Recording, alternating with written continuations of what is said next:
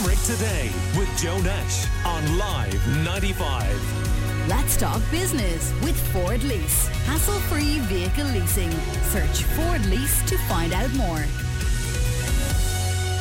About, I suppose, about five minutes into the, the second half, I just felt dizzy and I collapsed. And I um, suffered from a, a, massive heart attack, and my marker, Sarah Jane Joy, um, started compressions immediately. And two people from Coolyroo ran and got the defibrillator, and you know different people from the the sideline and the stand came in and volunteered and and did compressions.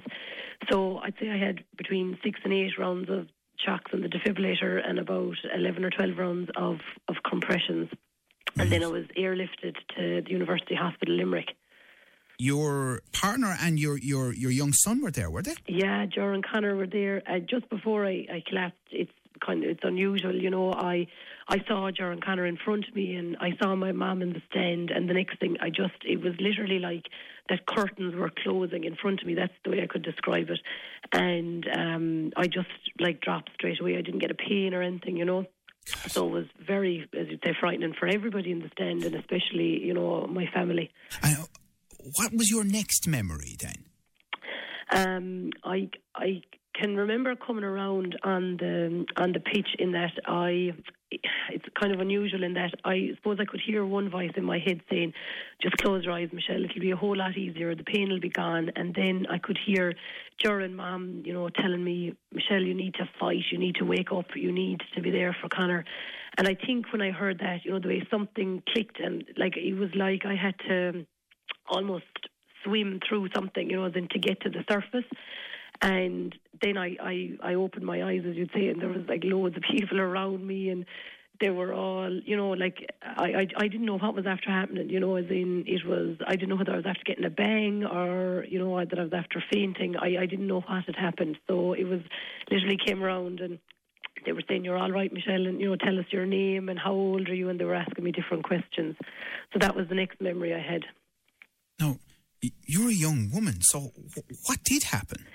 Um, I, like I did have a, a massive heart attack. Um, there's no definitive answer as to you know what the cause was. There's no you know, and I wasn't given a, a list of things that to go and change. You know that I might never know what actually what actually caused it, as you say, or what the problem was. Um, I suppose I just have to kind of say, look, I was in the right place at the right time where it did happen.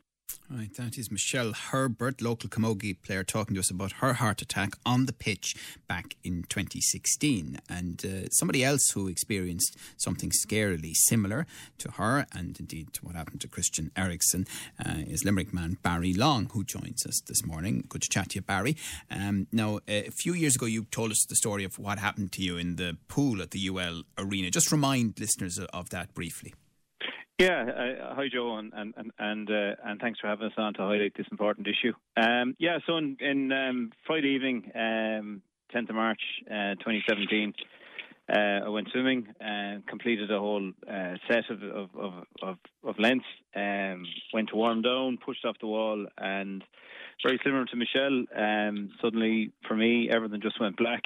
Um, I was in two meters of water, and my heart had stopped. Um, so Again, again, very, very, very similar to Michelle. Um, I was taken out of the pool by a very alert lifeguard um, or, or, two, um, brought onto the side deck. Uh, AED was applied, compressions were, were, were started, and um, I was uh, I was I was brought back from from from the brink basically um, by again a couple of bystanders came in um, Anne and Anne and Tommy and did compressions on me uh, and I had um, I had a what turned out for me to what caused my heart to stop was a thing called a SCAD, which is spontaneous spontaneous coronary artery dissection. Um, which meant that every time they started my heart, um, it stopped again. So they had a they had a bit of a, a puzzler on their on their hands when they when they when they um, got me got me awake. But again, I'm only here because of CPR and and AED. Um, and just that that's it. That's yeah. the simple reason I'm here. what was your reaction? What were your thoughts about the Christian Eriksen situation then? Um, well, I heard about it, and like you know, the, the thoughts come flooding back. Um, like I, I know exactly how he feels. um, you know, it's it's a hell of a shock. Um, you know, I, I okay, I'm, I wasn't I wasn't a professional footballer, but I was quite fit um, through my life. Um, did a lot of endurance sports, triathlon, running. Um, so you just don't expect it, Joe. You know, and um, and uh, I, I remember the medical team, um, Sammer, and all the people in, inside me, you know, all saying, "Well, you know, you're you know, we looked at you and we said, you know, you, you're not, you're, you're just not a candidate. But, but in fairness, those people see people like me and, and Michelle every day of the week. You know, there are lots of people who get cardiac arrest or who are not obviously candidates for this. And, um, you know, it's, uh, I, I decided to look at it now uh, a bit. I, I, kind of stopped looking at it then because it just brought, brought back kind of memories that are Of a bit course, overwhelming. yeah. But uh, Yeah, absolutely. but yeah, you know, I, again, I, I think it's just, I think it's, an, I, I think it's just so important for us to get this message out there. If you're in a club or you're you're running events or you're in a pub or you know you've any place, even a friend of mine's office got an AED because they're a counselling firm and they brought in. Uh, you know, they put an AED in because their attitude was, look, we get lots of people here in their 40s to 60s coming in every day. Somebody could have a heart attack there in their in their in their reception. So anyone that has public passing through their premises should really either know there's an AED close by or have one, um, because it does save lives. Yeah, we're chatting to Barry Long. Also, Dr. Stephen Toohey, who's consultant cardiologist from University Hospital Limerick, is on the line. How are you, Stephen? Um, now, something like this is not the way that you would want necessarily the message to get out. Uh, We've heard two stories this morning, and the Christian Eriksen one has got international uh, publicity. But do you find that when something like that happens, it elevates people's interest? Hi, Joe. Thanks for having me on. Give me the opportunity to talk about this. I, I do think this is an it's a tragic event. I was watching it live. I was watching the game and I saw Christian Eriksen collapse, um, and the scenes were obviously quite dramatic. But thankfully, had a good outcome. But something like this, which is very high profile, millions of people watching it, it is an opportunity to raise awareness of this condition that does happen. It's not common, but it does happen. We have statistics in Ireland that probably something in the region of five young people a year have cardiac arrest during exertion, and probably 70 young people a year between 15 and 35 have cardiac arrest and sudden cardiac death. So it does happen, and this is an opportunity to raise awareness of it. The reason that Christian Eriksen had such a good outcome was timely implementation of CPR and early use of defibrillation. I mean, that's essentially why he's here, and that's why he's made such a good recovery. Um, he's in hospital now recovering, and he will get implement, implantation of an ICD, which is an implantable cardioverter defibrillator. So he will basically get a, an implanted defibrillator to protect him in case it happens in the future. So it'll Um, shock his heart from inside if necessary. Exactly, exactly. So a device that's kind of like a pacemaker. It's a device that's implanted in under the skin and, and partially in through the veins into the heart. And that if he does have another one of these rhythms, the device will detect it and deliver a shock. Right. So um, Um, and, and can I just ask, you Sure. know, in a, the situation of somebody like him, a professional footballer um, at a very, very high level, the highest level really, getting that initial difficulty last weekend and now th- this implant that you're mentioning, do guys like that play again at that level? It, it can. It really depends on the specific diagnosis, and it depends on you know it's an individualized decision between the, the cardiologist, the patient, and the club. Um, there are patients that are playing with implantable. There are footballers with ICDs in situ. There are even Right. international footballers right now. Really? It does depend though if they get them in as a preventive measure, if it's a, in a, after they've had a cardiac arrest. So it really depends on the situation. Um, so, i- i- you know, and uh, what I want to highlight about this as well is that, you know, exercise is important, right? Exercise is very important for our physical, mental well being. Um, sports is really important in our society and it's so positive.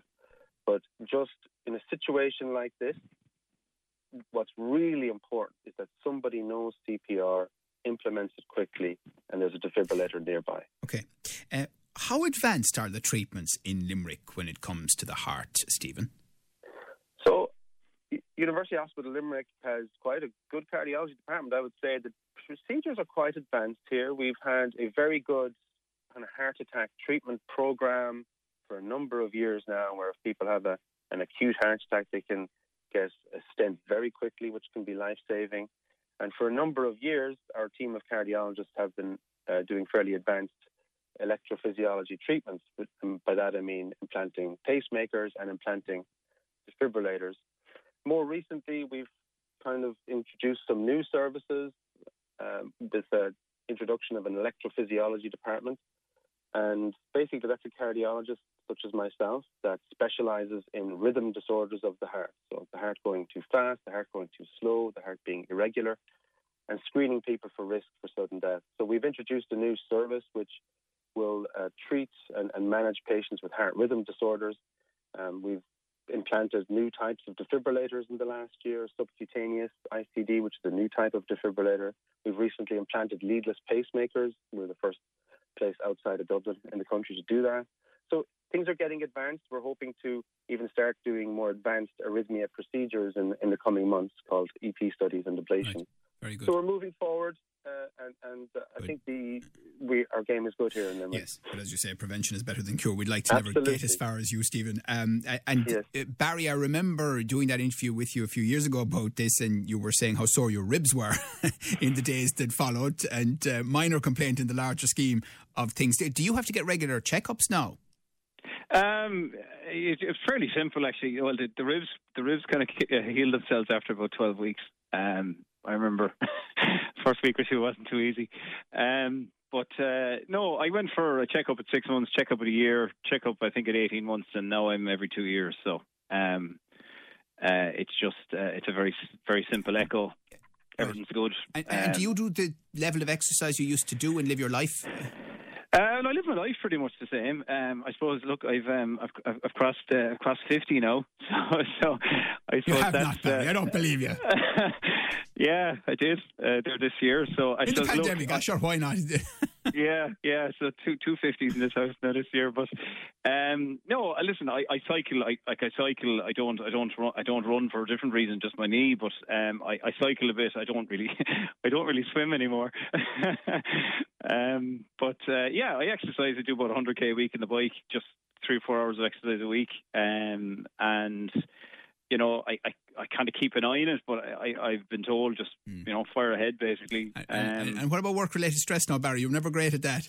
No, I wasn't good at that either. Um, but uh, no, I have to say that is one thing I have definitely tried to. Um, I've definitely tried to to to manage, and um, you know, um, I know it's all very popular now with, with people talking about wellness and and um, things like meditation and stuff. But I, I I I definitely did that very very extensively for the first two years, and um, I think it's kind of taught me to to to um, manage my stress a bit better. I'm in sales, so you know stress is part of the job. But especially at the um, moment, I definitely I definitely do I definitely do manage it, and and and uh, like I'm I would frequently encourage people who I see um, colleagues getting stressed, I would actually say to them, "Look, you need to take a break." Like, yeah.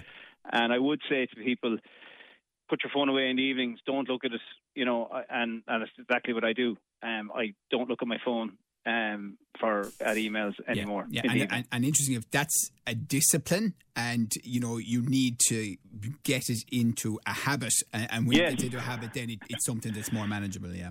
Yes, exactly. Okay. Exactly. Well, listen. Thank you very much for your story. Thanks very much for getting the message out. I think it's really important, and uh, some good comes out of situations like Christian Eriksen's when people around the world are talking about this again. And thank you to Dr. Stephen Toohey, consultant cardiologist at UHL, for you and your team's fantastic work as well. That's Barry Long and Dr. Stephen. Limerick today with Joe Nash on Live 95. Let's talk business with Ford Lease. Hassle free vehicle leasing. Search Ford Lease to find out more.